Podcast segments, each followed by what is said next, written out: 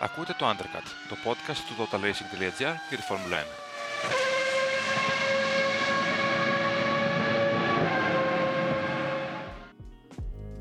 Το 10, φίλε μου Χρήστο, ο αριθμός 10, η, η, η λέξη 10 άμα θες, ε, είναι από τους πιο σημαντικούς στην ανθρώπινη ιστορία. Το... Ε, έτσι, ο, ο αριθμός 10. Ε, Οπότε η δέκατη νίκη του Max Verstappen ήρθε ίσως δεν, δεν ήρθε δύσκολα, ήρθε με το, με το συνηθισμένο τρόπο που έχουμε δει αλλά σε ένα αγώνα που ευτυχώς ασχοληθήκαμε και με αυτόν, ασχοληθήκαμε και με τους άλλους τελείωσε γρήγορα δεν ήταν βαρετός και άλλα τέτοια Αυτό, ναι. αυτό είχες να πεις; Ότι είναι σημαντικό το νούμερο 10 είναι, τους πιο σημαντικούς, είναι ο πιο σημαντικός αριθμός ε, στην ανθρώπινη ιστορία.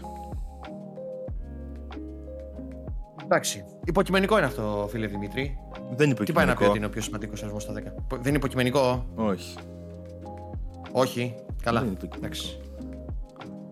Μέτρα τα, τα δάχτυλά σου και εσύ καταλάβεις. Γι' αυτό είναι το πιο σημαντικό; Ναι. Ή επειδή το 10 ας πούμε προσδιορίζει την αριστεία όχι. Ή το 10 προσδιορίζει τον καλύτερο παίκτη στο ποδόσφαιρο; Τι, πέραν όλων αυτών που είπα, ποια είναι η σημασία του 10. Το δεκαδικό σύστημα δεν χρησιμοποιούμε εδώ και κάτι χιλιάδες χρόνια. Εντάξει, εντάξει, αυτά είναι ψηλά γράμματα. Αυτό που θα αρκεστώ να πω είναι ότι το ερώτημα δεν είναι πότε, αλλά το πώς θα σταματήσει αυτό το σερί του Verstappen. Δεν χρειάζεται να υποθεί κάτι άλλο. Το πότε και το πώς νομίζω ότι θα σχετίζονται δυστυχώς. Εγώ το πώς. Εμένα το πώς με ενδιαφέρει. Πια. Όχι το πότε.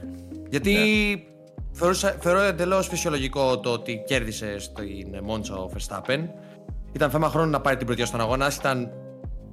Οι αριθμοί λένε ότι δυσκολεύτηκε λίγο περισσότερο συγκριτικά με τις προηγούμενες περιπτώσεις που βρέθηκε δεύτερος και έπρεπε να κάνει προσπέρασμα για να βρεθεί πρώτος.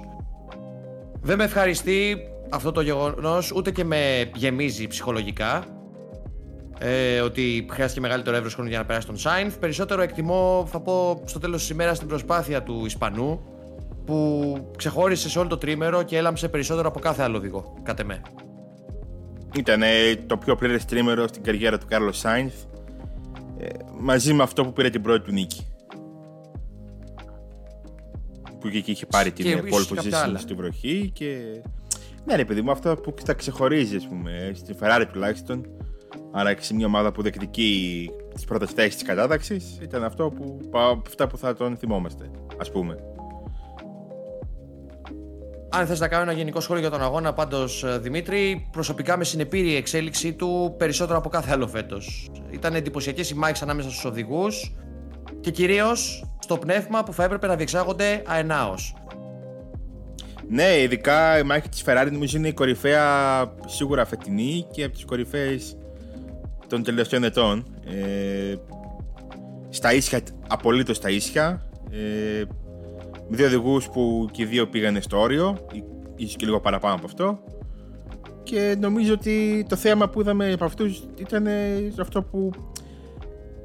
Αυτό που μπορούσαν να, να, να δείξουν και οι δύο. Γιατί okay, οι Red Bull ήταν ταχύτερες, ε, πολύ ταχύτερες από τη Ferrari. Το περιμέναμε, το, ε, το ξέραμε. Ε, δεν μας έκανε εντύπωση. Αλλά είδαμε κάτι πολύ ωραίο και νομίζω ότι το χάρηκαν και οι ίδιοι αν δω, αν δω και τις δηλώσεις τους.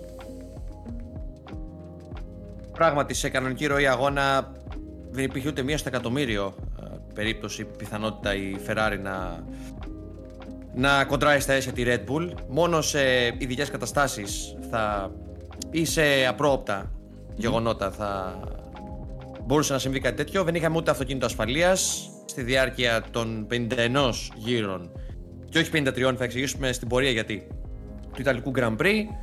Δεν είχαμε εγκαταλείψεις, δεν είχαμε μηχανικά προβλήματα, δεν είχαμε λάθη σε pit stop. Αυτό ίσως να οφείλεται βέβαια ότι είχαμε μόλις μία στάση στα pit. Τώρα ναι, η Ferrari. Να, να πω ένα ναι. στατιστικό μικρό για τη διάρκεια του αγώνα. Ήταν ο πιο σύντομος αγώνας που δεν έχει διακοπή. Πιο σύντομος αγώνας που δεν έχει διακοπή. Ναι, που δεν έχει, διακοπή, δεν έχει διακοπή προώρα και έχει τελειώσει σε μισή ώρα, σε 40 λεπτά, όπως το Βέλγιο, ας πούμε, που ήταν δύο γύροι. Είναι ο πιο σύντομος αγώνας, μία ώρα και 13 λεπτά, που δεν έχει καμία διακοπή. Δεν έχει, δεν έχει διακοπή προώρα. Ίσως φάνηκε λίγο παραπάνω γιατί είχαμε 20 λεπτή καθυστέρηση στην εκκίνηση ε, στην κανονική εκκίνηση και μείον δύο γύρους ε, στην ε, συνολική απόσταση του αγώνα. Ε, για να επιστρέψω στη Ferrari, εμένα μου έκανε εντύπωση αυτό που άκουσα ότι θα έπρεπε να δοθούν εντολές ε, άνωθεν ε, για να προστατεύσουν τους δύο οδηγούς. Για ποιο λόγο ακριβώς να δοθούν εντολές, διεκδικεί κάτι η Ferrari φέτος; Ε, ο και, και, να, και πες ότι υπήρχαν, και να υπήρχαν εντολές, και να υπήρχαν εντολές, θα υπήρχε κάποια διαφοροποίηση στο τελικό αποτέλεσμα; Δεν το Εγώ θα πω ότι ο Σάινθ είναι μπροστά στη βαθμολογία από το Leclerc, οπότε τι εντολές να, να δώσουν; Είναι ο ταχύτερος οδηγός όλη τη διάρκεια του τριμέρου. Έχει πάρει την pole position, ήταν πρώτος στο FP2, στο FP3, αν θυμάμαι καλά. Διόρθωσε με αν κάνω λάθος, γιατί το FP3 δεν το θυμάμαι πάρα πολύ καλά, δεν το παρακολούθησα ολόκληρο. Το FP3 και στο FP3 ήταν πρώτος ο Σάινθ. Ναι, και στο FP2 και στο FP3 και στι κατακτήριες ε, οδήγησε την κούρσα για τους πρώτους 10 6-17 γύρους. Mm-hmm. Άρα για ποιο λόγο θα πρέπει να κάνεις την άκρη, επειδή ο Λεκλέκ είναι πίσω του κολλημένος; Α βρει τρόπο ο Λεκλέκ να περάσει. Το γεγονός ότι ε, διατηρούνταν κοντά, άλλωστε, πέραν όλων των άλλων και το αν θα πρέπει να δοθούν εντολές, νομίζω ότι εν μέρη τους έβηνε και οξυγόνο όσο κρατούσαν πίσω τους πίσω τους της Red Bull. Είτε τον mm-hmm. Verstappen ε, αρχικά στο πρώτο κομμάτι του αγώνα, είτε και τον Πέρες. Και δεν είναι τυχαίο ότι όταν ο ε, ο Leclerc πιστοχώρησε τρόποντινά ε, και βγήκε από το DRS του Sainz άσχετα αν το DRS είχε κάποια σημασία ή όση σημασία έχει το DRS στη Μόντσα ήταν οι στιγμές εκείνες που οι Red Bull επιτίθονταν και κέρδισαν ε, θέσεις ε, στο τέλος όταν δόθηκε μια είδους εντολή αν μπορούμε να πούμε εντολή το oh, team radio στον δεν ήταν εντολή δεν ήταν εντολή δεν ήταν εντολή, ήταν ότι φέρτε, το μονοθέσιο πίσω άθικτο. Μην μη, μην δοκιμάσεις κάτι εντελώς παράτολμο. Εκεί ομολογουμένως ο Λεκλέρ πήγε να δοκιμάσει κάτι παράτολμο και πήγε να τα γκρεμίσει όλα τον τελευταίο γύρο. Ζήτησε το και... οικοδόμημα. Ζήτησε και συγγνώμη μετά για το μπλοκάρισμα. Α, ζήτησε συγγνώμη. Ναι, ναι, ναι. Ζήτησε συγγνώμη, ε. OK, okay, αλλά ναι. Συνολικά ο Σάινθ ήταν καλύτερος και άξιζε εκείνος να τερματίσει τρίτος που. Ε, άσχετα αν ταλαιπώρησε περισσότερο τα ελαστικά του στις μάχες που έδωσε, γιατί έδωσε πολύ σκληρές μάχες ο Σάινφ και νομίζω ε, παρέδωσε και σεμινάρια άμυνας. Λιγότερο στον Verstappen, περισσότερο στον Πέρες και τον Verstappen τον ζόρισε. Αρχικά. Νομίζω ότι και ο Ολλανδό το περίμενε σε τέτοιο βαθμό. Και θα κλείσω την αναφορά μου στη Ferrari, φίλε Δημήτρη, λέγοντας ότι θα πρέπει να επισημανθεί και να απασχολήσει πολλούς το γεγονός ότι ο Σάινθ εξέθεσε τον Leclerc στον συγκεκριμένο αγώνα και με τις συγκεκριμένες συνθήκες. Γιατί όχι στην, στη συγκεκριμένη σεζόν, θα πω εγώ. Είναι... Και συγκεκριμένη σεζόν απλά στη Μόντσα, στη Μόντσα επειδή η Ferrari φάνηκε το ξέραμε, το ξέραμε εκ των προτέρων, δεν το κρύβαν άλλωστε και οι ίδιοι από τις δηλώσεις τους, ότι θα τα έβγαιναν όλα στην Μόντσα και φάνηκε αυτό. Και επί του πρακτέου, ε, στη διάρκεια του τριημέρου, ο Σάινφ ήταν πολύ πιο έτοιμος και πολύ καλύτερος από τον Leclerc. Όχι πολύ καλύτερος, μάλλον. Μην, μην υπερβάλλουμε. Ήταν πολύ πιο έτοιμος από τον Leclerc ε, για να ανταπεξέλθει στις όποιες συνθήκες ανέκυπταν στη διάρκεια του αγώνα. Ήταν πολύ καλύτερος μέχρι να τον προσπεράσει ο Verstappen. Θα πω. Ήταν πολύ καλύτερος μέχρι εκείνο το σημείο. Μετά ήρθε λίγο στα ίσια του, μπαλατζάρισε. Ε, όχι, η Ferrari νομίζω ότι δικαίως μας κάνει να ασχολούμαστε μαζί της. Γιατί η μονοπόληση ήταν ενδιαφέρον σε όλο τον αγώνα και οι ίδιοι και οι μάχες που είχαν. Ε, και νομίζω ότι είναι και, είναι και στην και πρέπει να είναι αρκετά χαρούμενοι με την απόδοση της Ferrari στη Μόντζα. Έτσι, ξέραμε ότι είχαν ένα πολύ δυνατό κινητήρα, ξέραμε ότι θα δώσουν κάτι παραπάνω στη Μόντζα, ξέραμε ότι προετοιμαζόντουσαν γι' αυτό. Ούτως ή άλλως το υπόλοιπο της πιστεύω ότι θα κάνουν. Ε, θα το κάνουν θυσία για, το, για την επόμενη χρονιά. Δεν θα δοκιμάσουν κάτι εξεζητημένο από εδώ και πέρα. Περάσαν την, την Aston Martin στην, στην βαθμολογία. Έτσι. Ε, ναι, αυτό νομίζω ότι ναι, ήταν μια πολύ καλή εμφάνιση για τη Ferrari δεδομένων και των συνθηκών και αναλόγω και, και του που είναι η Red Bull σε βάση με όλε τις υπόλοιπες ομάδες. Θυμάμαι αντίστοιχες χρονιές ε, της Σκουντερία Δημήτρη που ναι. δεν κύλησαν ομαλά. Φερρυπίν το 2005, το 2020 Ε, τα δύο παραδείγματα που μου έρχονται έτσι πρόχειρα στο μυαλό. Όπου και από τη μία πλευρά δεν κυλούσαν τα πράγματα ομαλά και από την άλλη στην Μόντσα είχαν πολύ έτσι, είχαν πενιχρά αποτελέσματα και φάμε την απογοήτευση που υπήρχε γενικότερα στην ατμόσφαιρα στο κοινό και αυτό τους ακολουθούσε μέχρι και την επόμενη χρονιά και ίσως προσέδιδε και πίεση για, για τους επόμενους αγώνες που θα διεξάγονταν επί Ιταλικού εδάφους. Άρα είναι σημαντικό αποτέλεσμα αυτό για τη Ferrari, ειδικά έτσι όπως πάνε τα πράγματα φέτος. Ναι, σημαντικό και έχετε στη συνέχεια καλών εμφανίσεων ε, σε πίστες με τα χαρακτηριστικά της Μόντζα. Μπράβο, ωραία. Τόσο σε. Νόμιζα θα μου ρίξει την Ολλανδία την προηγούμενη εβδομάδα. Όχι, όχι, όχι. Ενώ σε πίστες με μεγάλες ευθείες, με, με την κινητήρα κτλ. Ε, τώρα, ε, δεν ξέρω αν έχετε κάτι να πει για τον Πέρες να προχωρήσουμε σε, σε πιο πίσω. Πολύ καλός αγώνας για τον Πέρες, αν και εκμεταλλεύτηκε στο έπακρο τη δυναμική του μονοθεσίου του. Στερεοτυπικό καταλήγει αυτό, αλλά έτσι είναι. Δηλαδή, από τη στιγμή που έχει τέτοια, υπεροχή, ε, έχει τέτοια υπεροχή η RB19, ήταν φυσικό και επόμενο να βρεθεί σε θέση να προσπεράσει τους οδηγούς ε, μπροστά του. Ίσως λοιπόν. να αγχώθηκε, ίσως να αγχώθηκε κάπως με τον, με το Ράσελ στην αρχή, γιατί τον ζόρισε περισσότερο από όσο θα περίμενε ο περες Το, πόσο θα περίμενε ο Πέρες από τον Ράσελ. Και η Mercedes Αλλά... με τη χαμηλότερη τελική από όλες τις ομάδες στην ε, ναι. Ιταλία.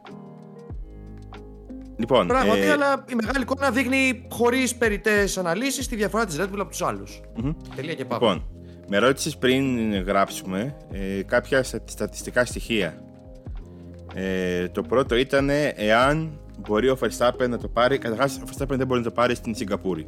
Είναι μαθηματικός αδυνατόν πλέον.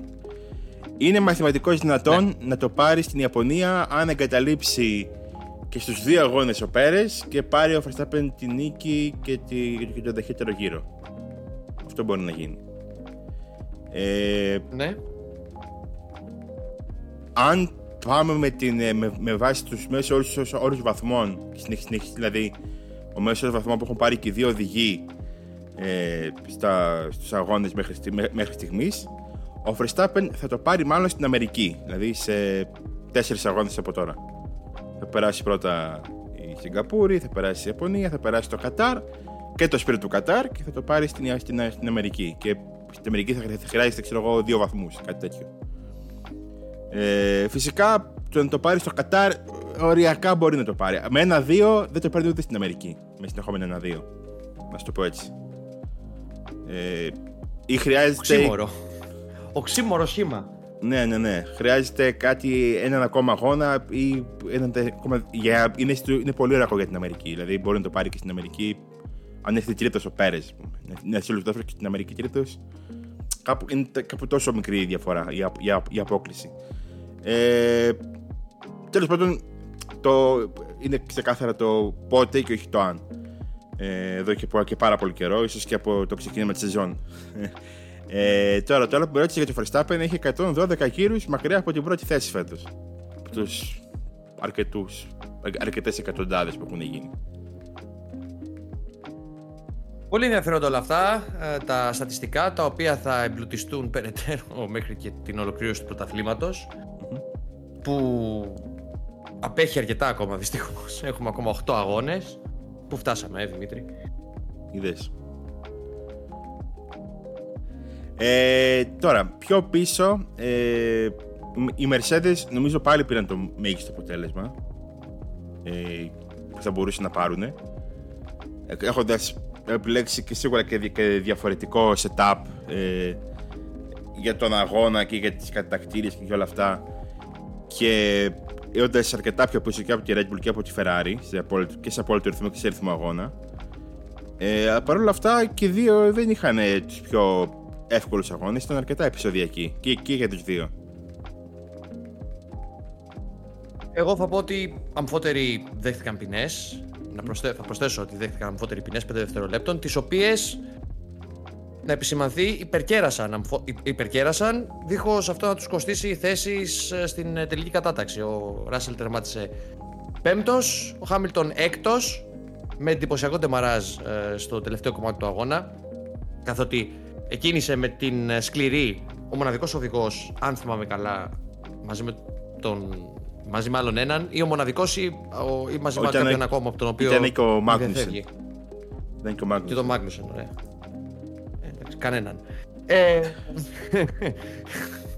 όπως, όπως κύλησε, μην παρεξηγηθώ έτσι, όπως κύλησε, με βάση πώς κύλησε ο αγώνας του Μάγνουσεν, κάνω αυτό το έτσι πικρόχολο σχόλιο. Ναι, ο, ο, ο, Μάγνουσεν ήταν στο πίσω μέρος από τις δύο Ferrari εκεί που είχαν τη μονομαχία, ήταν συνεχώς από πίσω τους. στο τέλος. Εγώ δεν κατάλαβα καν ότι ήταν ο Μάγνουσεν. Νομίζω ότι ήταν ο Χούλκεπερ, να σου πω την αλήθεια, Δημήτρη. Για το Χάμιλτον, λοιπόν, ακολουθώντας αντίστροφη στρατηγική, ξεκινώντας με τη σκληρή γόμα, ε, κατάφερε να κρατηθεί περισσότερο μες στην πίστα και να κερδίσει για να κερδίσει περισσότερο, όσο περισσότερο χρόνο γινόταν. Έτσι λοιπόν στο τελευταίο στάδιο του αγώνα είχε πιο μαλακά ελαστικά και τη μεσαία γόμα της E4 ε, της Πιρέλη και παρά τις ανησυχίες του ως προς την αντοχή της βρέθηκε σε θέση να επιτεθεί και να προσπεράσει τόσο τον Λάντον Όρις όσο και περιέργως και μου φαίνεται πολύ αστείο ότι το αναφέρω αυτό τον Άλεξ Άλμπον ναι. στο τέλος της ευθείας στο τέλος της μεγάλης ευθείας κιόλας έλεγε ο Άλμπον μετά τον αγώνα ότι ε, περίμενε ότι θα, ότι θα το κρατήσει το Χάμιλτον πίσω, αλλά στις εξόδες των ευθειών έφτανε δίπλα μου. Οπότε δεν ήταν, όταν μπήκε στο DRS ήταν τελειωμένη υπόθεση. Ε, τελειωμένη υπόθεση δεν ήταν. Τελειωμένη υπόθεση δεν ήταν. Αναδεικνύεται ο οδηγικός τάλαντος ενός 7 φορές παγκόσμιου πρωταθλητή που μπορεί, παίρνει τα ρίσκα, δεν φοβάται να φρενάρει λίγο αργότερα και να πλασαριστεί όπως πρέπει ε, στην προκειμένη περίπτωση. Αν και σε συμβάν που προηγήθηκε και αυτό που επέφερε την ποινή 5 δευτερολέπτων, συγκρούστηκε με τον Όσκαρ Πιάστρη στο, σε ένα εκ των σημείων που θα μπορούσαμε να το χαρακτηρίσουμε ως κρανίου τόπο στη διάρκεια του αγώνα, διότι είχαμε πληθώρα συμβάντων στο Σικέιν, στο, στο Σκέιν Ρότζια. Συμβάν ε, το οποίο Δημήτρη θα ήθελα να συζητήσουμε λίγο. Ξέρεις τι μου θύμισε εμένα. των συμβάντων θα, θα ήθελα να συζητήσουμε. Τι σου θύμισε; Το θυμάσαι με τον Κομπαγιάη στο Βέλγιο το 2011. Απλά ναι, δεν, ναι, ναι έφυγε, δεν, δεν έφυγε στον τοίχο Χάμιλτον. Αυτή ήταν η ναι, ναι. διαφορά. Ε, ναι, για μένα είναι απόλυτα δικαιολογημένη ποινή. Ε, και είναι απόλυτα δικαιολογημένη ποινή. Ναι. Ε, το παραδέχεται και ο Χάμιλτον ότι έκανε λάθος. Δηλαδή. Ε, είναι ξεκάθαρο και ε, εμένα μου φαίνεται περίεργο και παράτερο και όλα αυτά που λέγαμε για τις ποινές που δεν δίνεται σε αντίστοιχες περι, περι, περι, περιπτώσεις άμεσα μια τέτοια ποινή. Δεν πρέπει να βγουν και οι δύο έξω για να δοθεί. Τέλος πάντων. Έχει προηγηθεί στο ίδιο σημείο, έχει προηγηθεί στο ίδιο σημείο ε, κάτι αντίστοιχο, χωρίς βέβαια να επέλθει τέτοιου είδους σύγκρουση ούτε και κάποια επίπτωση, ανάμεσα στους Λεκλέρ και Πέρες. Mm-hmm. Όπου που εμένα μου θύμισε αρκετά το συμβάν ανάμεσα σε Λεκλέρ και Χάμιλτον το 19 ε, την σκληρή άμυνα που έπαιξε το Μονεγάσκο και όθησε τον Χάμιλτον να πάρει την έξοδο διαφυγής στο συγκεκριμένο σημείο. Τι ακριβώς μάχε. Ε, μίλησαμε στην εισαγωγή του επεισοδίου για εντυπωσιακές μάχες στο όριο, ε, όπου οδηγοί δεν φοβούνται να πάρουν ρίσκα. Στο πνεύμα αυτό λοιπόν, οι οδηγοί φυσιολογικά για εμένα, την αντίληψή μου, την προσωπική μου αντίληψη εκφράζω, δεν δίνουν ούτε μέτρο δεν, ε, δεν κάνουν πίσω. Δεν. Ε, πώς να το πω. Δεν συνενούν σε κάποιο προσπέρασμα. Παλεύουν μέχρι τελικής πτώσεως, μέχρι το τελευταίο Ε, ο Χάμιλτον δεν έκανε κάποια. Για μένα, ο Χάμιλτον δεν έκανε κάποια τιμονιά προς τα δεξιά. Όχι, okay, συνέκλεινε λίγο προς τα δεξιά στο συγκεκριμένο σημείο, αλλά και ο Πιάστρη, ο οποίος έχει δεχθεί το προσπέρασμα παρεπιπτόντω, πιέζει μέχρι και το τέλος, μέχρι και το Apex. Μπορεί και οριακά μετά το Apex στο συγκεκριμένο σημείο. Ναι, ναι μεν έχει ευθύνη, έχει, έχει ευθύνη ο Χάμιλτον, δεν αναιρεί η ευθύνη του Χάμιλτον, αλλά για μια και μοναδική φορά φέτος θα συμφωνήσω και με το σχόλιο που υπόθηκε στη μετάδοση, Δημήτρη. Και δεν ξέρω, αισθάνομαι κάπως που το λέω αυτό το πράγμα. Ναι, μεν έχει ευθύνη λοιπόν ο Χάμιλτον, αλλά εντάξει. Με την ίδια λογική θα πρέπει να τιμωρήσουμε τον Λεκλέρκ στην προηγούμενη περίπτωση που ανέφερα. Ε, Ποιον άλλον είχαμε στο συγκεκριμένο σημείο που τιμωρήθηκε; Πιο παλιά ήταν. Πιο παλιά θα πρέπει να τιμωρήσουμε τον Leclerc το 2019. Μετά το συμβάν αυτό του, ανάμεσα σε Πιάστρι και Χάμιλτον τιμωρήθηκε ο Λόγκαν Σάρτζεντ. Ε, ε, βέβαια ήταν λίγο πιο χτυπητή η δικιά του, ε, η δικιά του παράβαση, διότι έφυγε πρακτικά πάνω στην Άλφα Ρομέο του Βάλτερι Μπότα. Αλλά στην προκειμένη, για να γυρίσω και στο κεντρικό ζήτημα, αντιβαίνει κάπως το πνεύμα της ταχύτητας. Όχι, καταλαβαίνω τι θες να πεις και εν πολύ συμφωνώ. Απλά ε, όταν γίνεται ένα κάτι τέτοιο, όταν ο οδηγός που περνάει ή ο οδηγός που, που αμήνεται κλείνει τόσο πολύ τη γραμμή του σε μια στροφή που okay, είναι πολύ στενή και για μένα είναι, είναι καλύτερο σημείο για προσπέρασμα από ότι τα φράνα για, την πρώτη, για το πρώτο σκέιν, ας πούμε. Γιατί δεν έχεις μετά άλλη ευθεία για να ε, επαναπηλήσεις ή για να ε, αμυνθείς κτλ. Νομίζω ότι σε εκείνο το σημείο αυτό που, αυτή η, η κλίση που παίρνουν προς τα δεξιά για να πάρουν καλύτερη γραμμή είναι λίγο πιο ακραία από ότι σε οποιοδήποτε άλλη ε, ε, στροφή της πίστας. Ε, δηλαδή δεν, δεν μπορείς να το κάνεις αυτό στην Ασκάρη, ας πούμε. Είναι πιο ξεκάθαρο ότι δεν μπορείς να το κάνεις αυτό στην Ασκάρη, γιατί στην Ασκάρη μετά έχει αμοπαγίδα. Δηλαδή, άμα, άμα δεν στρίψει ο άλλος και πέσει πάνω σου, δεν θα φύγεις στην, στην, στην άσφαλτο. Θα φύγεις στο χώμα και, σε, και σε πιο δύσκολη θέση, ας πούμε. Α, για μένα θα ήταν πολύ καλύτερο να βάλουν και λίγο χαλικάκι εκεί πέρα, όπως βάλανε στην, στην, στην Παραμπόλικα. Έτσι. Ε, και το οποίο οδήγησε και το ότι δεν είχαμε θέματα για όρια της πίστας φέτος, ας πούμε. Αντίστοιχα. Ε, Κάτι λίγα να... είχαμε στις κατατακτήριες. Ε, εντάξει, OK. Okay. Και όχι, όχι απαραίτητα στην Παραμπόλικα. Τα πιο πολλά ήταν νομίζω στη δεύτερη Λέσμο. Στη δεύτερη ναι. Λέσμο, ναι. Ε, Τέλος πάντων, το χαλίκι νομίζω η αμμοπαγίδα είναι, είναι, είναι η λύση στις περισσότερες τέτοιες περι, περιπτώσεις γιατί σου κάνει λίγο πιο. Ε, να σκέφτονται λίγο, λίγο παραπάνω τις, τις συνέπειες. Ε, για τον Χάμιλτον έχω να πω ότι μετά την ποινή έχει κάνει 20 πόσοι γύρι ήταν τέλειοι. Τέλεια, αψεγάδιαστη. Τους πέρασε όλους, πήρε και, και, διαφορά ε, και με ε, πολύ εμφαντικό τρόπο κιόλας. Που έδειξε και λίγο αν θες ότι η Mercedes στον αγώνα, όπως ήταν και, και παλιά, στον αγώνα έχει πάντα κάτι πολύ παραπάνω να δώσει. Όχι όπως ήταν παλιά, όπως είναι και παλιά και φέτος. Ναι, ναι. Και πέρσι και φέτος. Ε, τα παλιά. αυτά που δυσκολεύεται. Εντάξει. Ο έτερος οδηγός της ομάδας, ο George Russell, επίσης τιμωρήθηκε με 5 δευτερόλεπτα όταν στην έξοδο του από το pit lane ε, συνάντησε τον Εστεμπάνο Κον και στην προσπάθειά του να τον αποφύγει ε, έκοψε ευθεία το πρώτο σκέιν ε, της ε, πίστας. Και δεν, ε, δεν, θα, δεν θέλω να συζητήσω ως προς το αν και κατά πόσο ήταν δίκαιη η ποινή που εδώ πέρα νομίζω συμφωνώ με τους αγωνοδίκες βλέποντας και το replay. Όσο με το ότι ο Σέρχιο Πέρες ε, τρεις με τέσσερις φορές έκοψε το ίδιο είναι ευθεία. Και νομίζω ότι είναι κάπως πρέπει να εξεταστεί μάλλον αντικειμενικά και όχι τόσο πολύ υποκειμενικά ε, ε, το κατά πόσο κέρδιζε ή όχι χρόνο διότι ε, σε δύο από τις τρεις περιπτώσεις τουλάχιστον προσωπική μου άποψη και αυτό νομίζω ότι το επεδίωξε κιόλας ε, ο Πέρες. Κοίταξε. Επεδίωξε να κόψει το Σικέιν. Υπάρχει πάντα, δηλαδή. υπάρχει πάντα αυτός ο αντίλογος ότι ο κανονισμός λέει ότι ε, cutting a corner, δηλαδή να κόψεις την, την, την, την εστροφή, and gaining a lasting advantage, δηλαδή ένα advantage που είναι μόνιμο, στην, που, που διαρκεί στη διάρκεια ε, του αγώνα. Η άποψή μου εμένα είναι πιο κοντά στη δική σου. Να πει ότι άμα κόψεις μια στροφή και εκεί υπήρχε τείχος, δεν θα, δεν θα πήγαινες να κόψεις την, ε, την, ε, την ε, στροφή. Δεν θα, δεν θα την έκοβες. Οπότε παίρνεις αβαντάζ ούτως ή άλλως. Έτσι, δηλαδή συνεχίζεις τον αγώνα. Είναι πλεονέκτημα αυτό. Ότι έγινε αυτό. Okay, αυτό εγώ είμαι προς αυτή την άποψη. Ότι κάθε κόψιμο ε, στροφή έχει και ένα βαντάζ.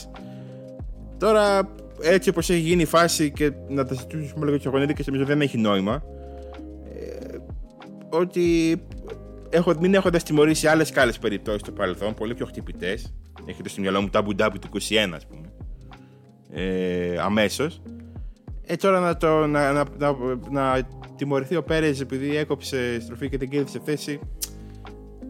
Όσες φορές και να το έκανε. OK. Okay. Ναι, okay, ναι, αλλά OK. Okay.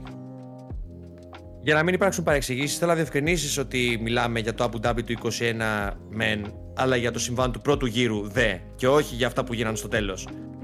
ναι, ναι, ναι, φυστά, φυστά. Πρέπει να το διευκρινίσω και αυτό. Πρέπει να το διευκρινίσουμε αυτό, βέβαια. Αυτά για την ε, Mercedes. Ε, Ο Albon εξ, εξαιρετικός για ακόμη μια φορά. Περιμέναμε ότι η Williams θα ήταν δυνατή. Περιμέναμε ότι θα μάτσε του βαθμούς. Ήταν σιγουράκι σχεδόν. Και μάλιστα βελτίωσαν κατά μία θέση ας πούμε, τον τερματισμό τους συγκριτικά με την Ολλανδία. Σε πολύ καλή φόρμα συνολικά ο Albon και εν μέρη Williams, διότι υπάρχει και έτερος οδηγός στην ομάδα που δυσκολεύεται να βρει τα πατήματά του και δέχεται και πειρά συνεχώς. Να σου πω κάτι. Επειδή, επειδή δεν τον είδαμε καθόλου. Βασικά από τον Νόρι και πίσω πρέπει να είδαμε δύο δευτερόλεπτα σύνολο. Ελάχιστα, ε, ελάχιστα είδαμε τον Αλόνσο σε κάποια φάση. Ναι, ναι, που, που κάποιον, κάποιον, πίσω και από τον Νόρι, ένατος. Που κάποιον πέρασε ο Αλόνσο σε ένα σημείο. Γι' αυτό τον Μπότα δεν είμαι σίγουρος. Τον πέρασε, τον, τον πέρασε ο Χάμιλτον. Αυτό Α, θυμάμαι να βλέπω εγώ τουλάχιστον. Okay. Αυτό ε, εγώ να βλέπω. Έχει κάνει μέχρι, τον, μέχρι το συμβάν με τον Μπότας που δεν θυμάμαι πότε έγινε, αλλά θυμάμαι ότι τον έβλεπα στην 10ο. Γιατί ήταν όπως το multi που χρησιμοποιώ, είναι, είναι ο, ο πρώτος, στη μέση είναι ο πρώτος στη, δεξιά στήλη. Οπότε βλέπα Verstappen και βλέπα δίπλα Sargent. Ε, αυτό. Ήταν και δέκατος σε κάποια φάση, νομίζω. Σε κάποιο σημείο ήταν και δέκατος. Η, η μάχη με τον Bottas είναι για τη δέκατη θέση με το που γίνεται η, το σκηνικό. Εναλλάσσονταν, ρε παιδί μου, αυτό θέλω να πω. Ναι, Αλλά ναι, ναι. Με, ήταν, ήταν τόσο έντονες οι μάχες μπροστά που. εντάξει. Δεν, δεν γίνεται να. Δεν θέλω τώρα να δικήσουμε και, το, και την τηλεοπτική κάλυψη. Προφανώς και θα εστιάσεις στη μάχη για το βάθρο ε, ή κοντά σε αυτό. Και, και όχι συνεχόμενες μάχες. Για το τερματισμό στους βαθμούς. Είχε και συνεχόμενες μάχες. Δεν σταμάτησε κάπου να μην έχει. Ε, ναι, OK. Okay. Bottom line, ναι. έκανε καλό αγώνα ο Σάρτζεντ. Αυτό θέλεις να πεις προφανώς. Εκτός από το, το λάθος που έκανε που 'πεσε πάνω στον Μπότας, μέχρι εκείνη τη ήταν πάρα πολύ καλό. Ήταν πάρα πολύ σταθερός βασικά. Είχε, η Williams είχε πολύ ψηλή τελική, υψηλότερες τελικές στην, ε, στη Μόντσα και ειδικά στον αγώνα. Και ειδικά χωρίς DRS. Γιατί είχε και αυτό σημασία. Αλλά τελικά νομίζω ότι ε, ο, αυτό που κάνει Άλμπον σίγουρα θα τον έχουμε, έχουμε πέσει μια λούπα ότι ο Άλμπον είναι πολύ καλύτερος του Sargent. Αλλά αυτό δεν πρέπει να είναι αρνητικό για τον Sargent, αλλά θετικό για τον Άλμπον. Ότι ο Άλμπον ε, πηγαίνει σε ένα επίπεδο πολύ ανώτερο του μονοθεσίου του. Το είναι πολύ σοβαρή κουβέντα αυτή. Δηλαδή, ε, δεν μπορείς να κρίνεις το, το, το, ένα μονοθέσιο κρίνεται πάντα από τον κακό του οδηγό. Δηλαδή, αν ο Sargent μπει στη δεκάδα κάποια στιγμή, τότε θα σημαίνει ότι ο Williams είναι ένα πραγματικά καλό μονοθέσιο, θα πω εγώ. Γιατί αν είναι μόνο Albon, είναι ένα μονοθέσιο το οποίο είναι στημένο πάνω στον Albon και πηγαίνει καλά. Ή στα βαντάζ του Albon, δεν είναι στα, στημένο στα βαντάζ για των δύο οδηγών. Από αυτή την άποψη το ε, λέω. Εγώ βλέπω εδώ και λίγο καιρό ε, τις εκφράσεις του Logan Sargent κάθε φορά που βγάζει το κράνος του και ε, αυτό φαίνεται και, και, και μας τον δείχνει η κάλυψη, βλέπω ένα εξαιρετικά αγχωμένο άνθρωπο και πιεσμένο. Συνάμα. Λογικό δεν είναι. Και δεν αξίζει. Λογικό, αλλά τέτοια πίεση στον Σάρτζεντ το ανέφερα και την προηγούμενη εβδομάδα στο προηγούμενο επεισόδιο. Θεωρώ πως δεν, δεν αξίζει. Δεν... Για, για, για, για λόγους που έχουμε επαναλάβει στο παρελθον Όχι και να το συγκρίνουμε τώρα. Κάποιοι το συγκρίνουν με το Λατίφι. Δηλαδή, δεν πρέπει να έχεις ιδέα από Φόρμουλα 1 ούτε μυρωδιά για να το συγκρίνεις με τον Λατίφη. Το είδα και αυτό κάπου να γράφεται. Που και ο Λατίφη δεν είναι κανένας οδηγό. Τυχαίος, ας πούμε. Δηλαδή δεν είναι ο Γιουτζίντε. Τυχαίο σίγουρα δεν είναι. Δεν είναι ο Σακονιά Μαμότο. Δηλαδή έχουμε φύγει από αυτές τις εποχές και για πάρα πολύ καιρό. Και αυτό νομίζω είναι η απόλυτη επιτυχία των, ε, της Super License που είχε, που είχε εφαρμοστεί.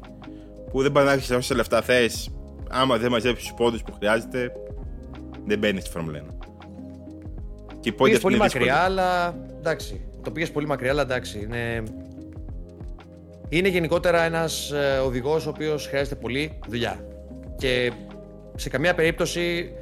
Ε, σε καμία περίπτωση δεν πρέπει η Williams να αποσύρει την ε, στήριξη ε, σε εκείνον για όσο τον, για όσο τον κρατήσει, ακόμα και αν αυτό είναι μέχρι και το τέλος της τρέχουσας ναι, ναι περίοδου. Ναι, ναι. Ε, μιλώντας για οδηγούς... Ναι, αυτό Μπράβο ήθελα στο να πω. Βάλτερι Μπότα, λοιπόν. ε, Που βέβαια θα πω ότι φαίνεται σαν να αγωνίζεται επιλεκτικά. ε, Κάτι σαν τον Chris Singleton. Ή και μόνο όταν το μονοθέσιο, είναι, το μονοθέσιο που οδηγεί είναι στα μέτρα του σε απόλυτο βαθμό. Αυτό έγινε στην Μόντσα που ε, βέβαια η Άλφα Ρομέο έφερε και αναβαθμίσεις πρέπει να σημειώσουμε. Ναι. Και είχε και την υψηλότερη τελική η Άλφα Ρομέο. Μπορείτε αυτό Τελικά η, η συνεπάγεται. Alfa Romeo ή η Williams είχε την υψηλότερη τελική; Η Williams είχε την υψηλότερη τελική χωρίς DRS. Η Alfa Romeo είχε την υψηλότερη τελική με το DRS. Μάλιστα. Μάλιστα, ωραία διευκρίνηση Δημήτρη. Ε, Σημαντικός βαθμός και αυτός για την Alfa Romeo, άσχετα αν η Williams έχει ανοίξει μια μικρή διαφορά πια. Ε, από έφτασε την πάλι τη ελβετική Haas ομάδα. στο ένα βαθμό. Εντάξει. Νομίζω ότι η Alfa Romeo θα έπρεπε να κοιτάζει τη Williams και όχι τόσο τη Haas, αλλά ε, επιλέγουν οι ίδιοι να κοιτάζουν τη Haas. Καλά, οι ίδιοι επιλέγουν να κοιτάσουν το, το 26. Θέλουμε να είμαστε ε, ε, ρεαλιστές. συνέχεια, συνέχεια αυτού είναι. Συνέχεια Ε, αυτού είναι. Ε, ναι. Τώρα, ε, θέλω να εστιάσω την προσοχή σου σε δύο πράγματα που είναι για την, για την, ίδια, για την ίδια ομάδα. Πρώτον, πιστεύω ότι η Αλφα Τάουρι έχασε ασύλληπτη ευκαιρία να πάρει βαθμούς σήμερα. Και δεύτερον, 100%. ότι ο Λίαμ Λόσον θα παίξει τα ίδια τη θέση του με τον Ρικάρδο για τον χρόνο. Έχει μπει φουριόζος. Έχει μπει φουριόζος. Ε, ένα ακόμα shout out στον ε, ταχαίως εκπαιδευόμενο Liam Lawson, ο οποίος μέσα σε 8 ημέρες έχει φτάσει σε σημείο να είναι 2 με 3 δέκατα από τον ομόσταυλό του. 2 με 3 Ναι. δέκατα από τον ομόσταυλό του μέσα σε 8 μέρες. 8 Και μέρες αν- ε, και πόσο. 8 μέρες χρονικά έτσι, αν το, αν το εξετάσουμε συνολικά. Με το μονοθέσιο είναι 3 στη Μόντσα και 1,5 στο- στο Ζάντβορτ. 4,5 μέρες. 5. Και. Το μονοθέσιο. Οκ, και η Μόντσα είναι μια πίστα που. Εντάξει, δεν είναι. Δεν, ο οδηγός δεν κάνει και δεν έχει και το μεγαλύτερο ρόλο σε σχέση με πολλές άλλες. Αλλά. Εντάξει, είναι, παιδί μου, είναι ένας. Ότι ήρθε Δεν έχει το δέκατος. μεγαλύτερο. Ναι. Να σε διακόψω. Να σε διακόψω. Δεν μεν ο οδηγός δεν παίζει τον μεγαλύτερο ρόλο. Παίζει το Όμως, μεγαλύτερο ρόλο, απλά ε, όχι στο επίπεδο που παίζει το σε άλλες μεγαλύτερο πίστες. Ρόλο. Ναι, αλλά παίζει το μεγαλύτερο ρόλο ε, στο σετάρισμα του μονοθεσίου, διότι υπάρχει μια πολύ λεπτή ισορροπία στην Μόντσα με τα τωρινά μονοθέσια. Μια πολύ λεπτή ισορροπία που θα πρέπει να εντοπιστεί ε, από τους ε, οδηγούς ε, προκειμένου να πετύχουν την ε, μέγιστη δυνατή απόδοση. Και ο Λόσον, απέχοντας ε, μάλιστα από τα ευρωπαϊκά δρόμενα τους τελευταίους μήνες ε, και πόσο δε μάλλον από εκείνα της Φόρμουλα 1, κατάφερε και προσαρμόστηκε πολύ γρήγορα και άμεσα, ε, πιο άμεσα από όσο θα περίμενε και ο ίδιος, τόλμω να πω. Και τώρα πάμε, θα πάει σε, βέβαια σε μια πίστα που δεν έχει ξανατρέξει. Δηλαδή, αυτό είναι για μένα το. Εκεί θα φανεί κιόλας τι ψάρια πιάνει ο Λόσον. Γιατί και στο Ζάνφορντ και στη Μόντζα έχει ξανατρέξει. Στη Σουζούκα που θα πάνε σε περίπου τρεις εβδομάδες και εκεί θα έχεις ξανατρέξει. Τώρα στη Δεύτερη φορά Σιγκαπούρη. φέτος. δεν- Σουζούκα θα είναι, αν τρέξεις. Μπορεί Σουζούκα. και, μπορεί και τρίτη να είναι γιατί στη Super Formula να κάνουν κάτι και περίεργα. Και έχουν δύο φορές σε κάθε πίστα. Μάλιστα. Δεν είμαι σίγουρος. Κρίμα για το, Γιου- κρίμα για το Yuji Tsunoda, διότι αν κρίνουμε από το πώς εξελίχθηκαν τα γεγονότα μπροστά του, είμαι 99,9% σίγουρος, τόσο τέτοια βεβαιότητα, για τέτοια βεβαιότητα μιλάμε, ότι θα τερμάτιζε στη δεκάδα, εντός δεκάδας. Μη σου πω ότι μπορεί και να ήταν κοντά σε αυτό το group των οδηγών εκεί με τον Άλμπον, τον Νόρι, τον Πιάστρι, μέχρι ένα σημείο τον Χάμιλτον και τον Αλόνσο. Ε, εκεί με τον Όρι και την Αλόνσο πιστεύω θα ήταν. ε, Σίγουρα θα ήταν μπροστά από τον Μπότας για να το πω, για να το πω αλλιώς. Ναι, ναι. Ε, θέλω να σου κάνω μια, μια ερώτηση. Αν το έχεις παρατηρήσει και αν το παρατηρήσεις, πότε το παρατηρήσεις, ότι ο Κόν εγκατέλειψε. Ε, οφείλω να πω ότι το παρατήρησα μία ώρα μετά την ολοκλήρωση του αγώνα. Ε, Εγώ είδα το, Δεν το press, προκάλεσα πάρει. εγώ είδα το press release της, Al- της, Al- της, της Alpine και το κάτι και το είδα. Δεν, μηδενική επαφή. Στην, στην αρχή νόμιζα ότι εκεί που τον κοπάνισε ο Ράσελ εγκατέλειψε ο Κόν. Δεν κοπάνισε. Δεν τον, Τέλος κο... πάντων. δεν τον κοπάνισε. Ναι, ρε, παιδί μου, αλλά όλοι, όλο, εγώ άκουσα σήμερα για 50 κοπανήματα. Μου έχει, μου έχει, μου έχει μείνει. Μου δίνεις τέλεια πάσα Δημήτρη για να περάσουμε εν μέρει στις κατηγορίες, διότι αναφέροντας Αλπίν, αναφέροντας την Αλπίν, έχουμε να κάνουμε με τη χειρότερη μακράν της επόμενης, ε, μακράν των άλλων ε, ομάδας του τριημέρου. Θες Μακράν να όμως. δεις την κατάταξη δεις που είναι δύο Haas. οι δύο χάς, οι δύο χάς είναι μια. ε, εντάξει, είναι, είναι, στελε- είναι τελευταία στην κατάταξη, οκ, αλλά. Έχουμε έχεις τον, έχεις τον Χούλκεμπεργκ, ο οποίος στο πρώτο κομμάτι του αγώνα είναι εντός δεκάδας. Έχει κάνει φοβερή κίνηση. Έχει εκμεταλλευτεί βέβαια και το κενό που έχει, μείνει, που έχει υπάρξει στο grid ε, λόγω της απουσίας του Τσουνόντα για να πεταχτεί μπροστά από τον Αλόνσο. Η Χά ταλαιπωρείται από την αρχή, της, από την αρχή του πρωταθλήματος, δίχως να υπάρχει στον ορίζοντα για το 23 τουλάχιστον ε, λύση. Ε, τη- το θέμα της φθοράς των ελαστικών. Αυτό δεν πρόκειται να βρει. ε, δε- δεν φαίνεται ικανή η Αμερικανική ομάδα να εντοπίσει ε, κάποιο είδους γιατριά ε, σε αυτή την, ε, για αυτό το πρόβλημα που, που βρίσκεται μπροστά της συνεχώς. Άρα, για ποιο λόγο να κρίνω τόσο αυστηρά την Haas και όχι την Αλπίν, μια ομάδα που στον προηγούμενο αγώνα ε, τερμάτισε στο βάθρο με τον Πιέρ Γκασλί και σε αυτόν δεν προκρίθηκαν καν από το Q1 ούτε ο, ο Γάλλος ούτε ο έτερος Γάλλος της ομάδας, ο Οκόν. Ναι, οκ. Η Αλπίν ήταν. χα- Άμα δεν δε, δεις ότι έχουν πάρει βάθος στον προηγούμενο αγώνα, το 15 εγκατάλειψη, που δεν είναι 15 εγκατάλειψη, είναι 15-16 ξέρω εγώ εγκατάλειψη. Τους πάει προς τα εκεί.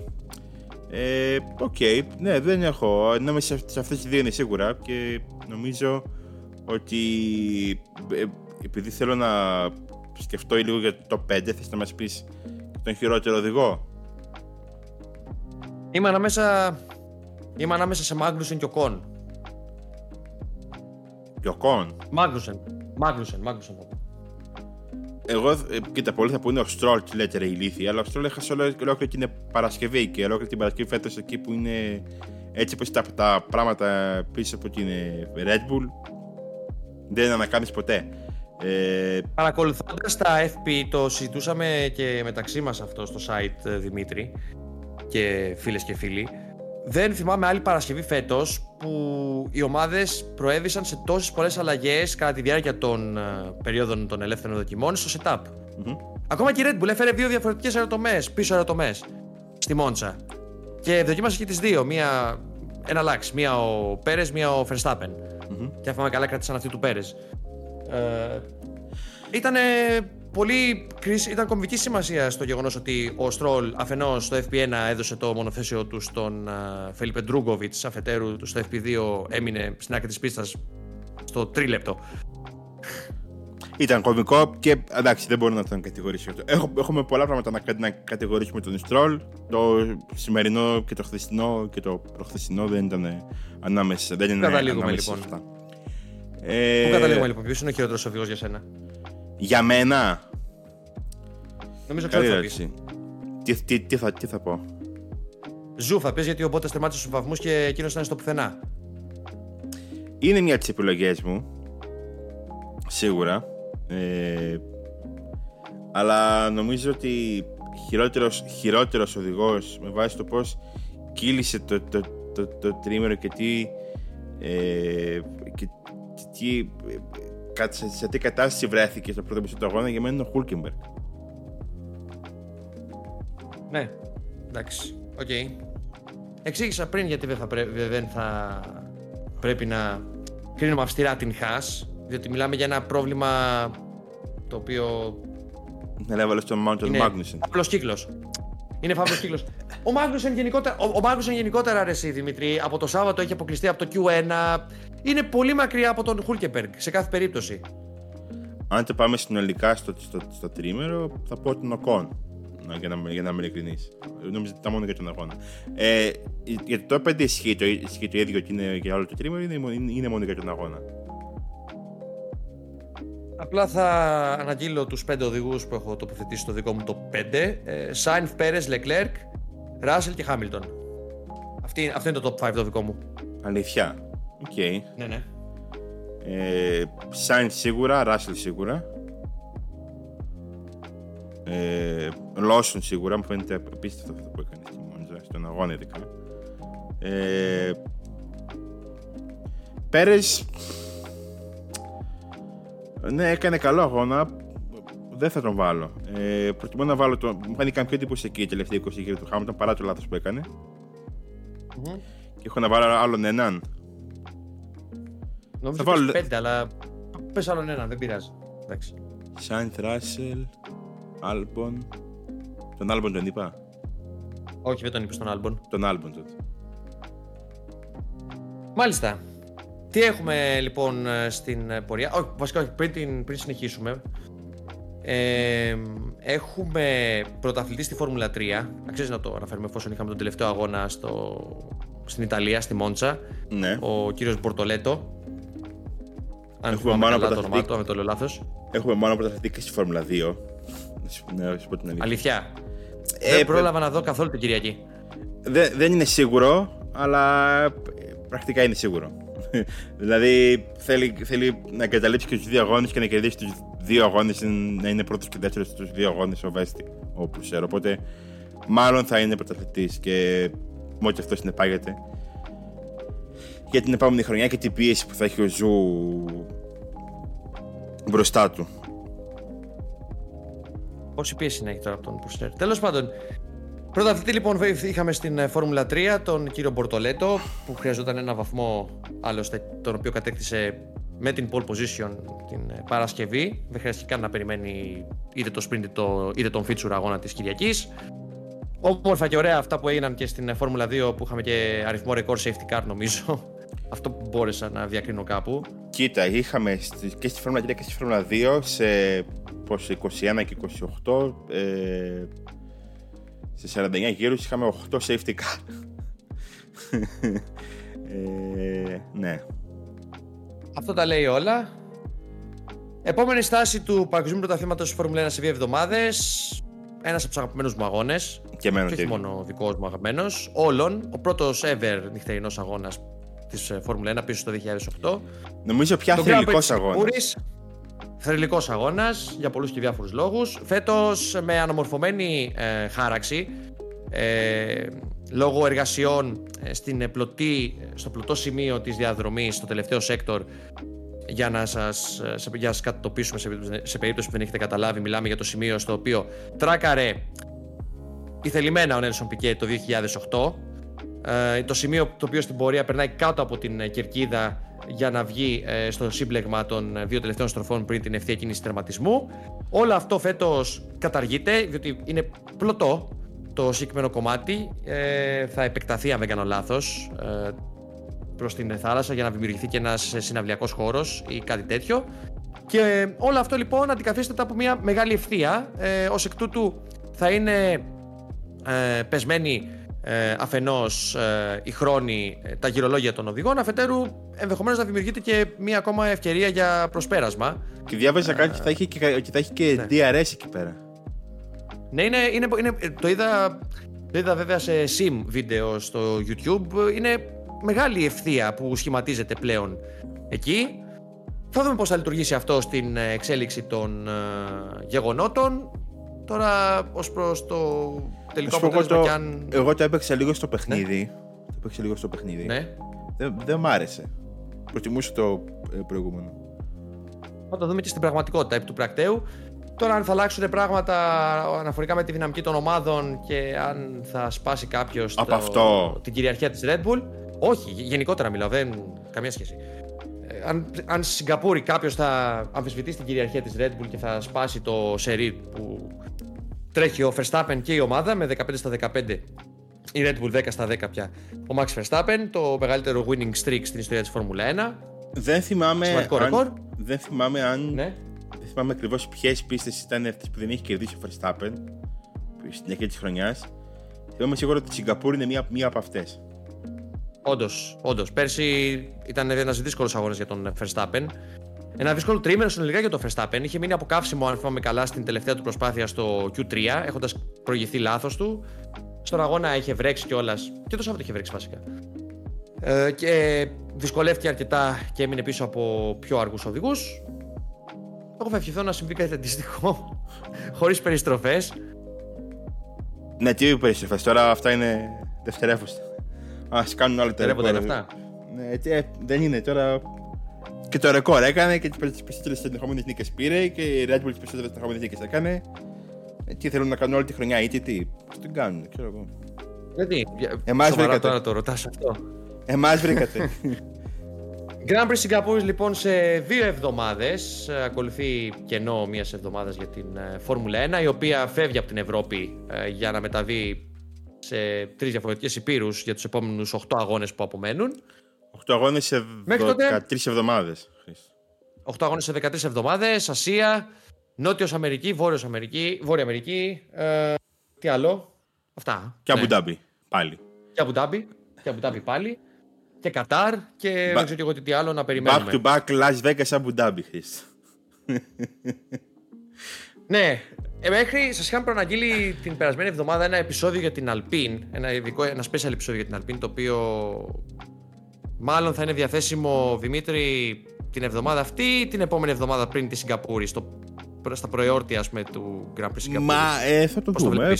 Θα το δούμε. Νομίζω ότι θα είναι καλύτερο το πριν τη Σιγκαπούρη που είχε και το κενό. Όχι, θα, σε βάλω να, θα, σε βάλω να, θα σε βάλω να μιλήσεις ε, δημόσια. Ναι. Θες να το ανεβάσουμε την επόμενη Δευτέρα. Την επόμενη Δευτέρα; Ναι. Κοίτα, λιγάκι δύσκολο διότι θα προηγηθεί η Ράλι Ακρόπολης και εδώ θα σε αφήσω να παίξεις ε, μπάλα. Έχετε Ράλι Ακρόπολης, όντως. Καλά, εντάξει, OK, okay, δεν έχουν το ίδιο κοινό. Είναι, για την Ελλάδα είναι μεγάλη υπόθεση, αλλά OK, okay, δεν είναι ένα podcast που είναι απο, απολύτως επίκαιρο. Δηλαδή, θέλω να πω αυτό που θέλουμε να κάνουμε. Ε, Ακρόπολης τέλος πάντων, ο εθνικός μας αγώνας. Ξεκινάει 7 Σεπτεμβρίου την Πέμπτη με την εκκίνηση κατά τον Ιερό Βράχο της Ακρόπολης φυσικά και μετά την υπερηδική ε, στην πλατεία νερού.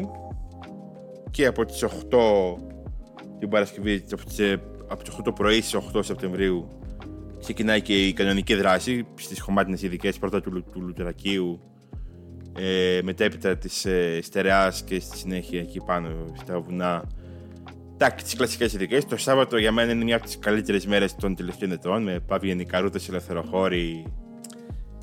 Top.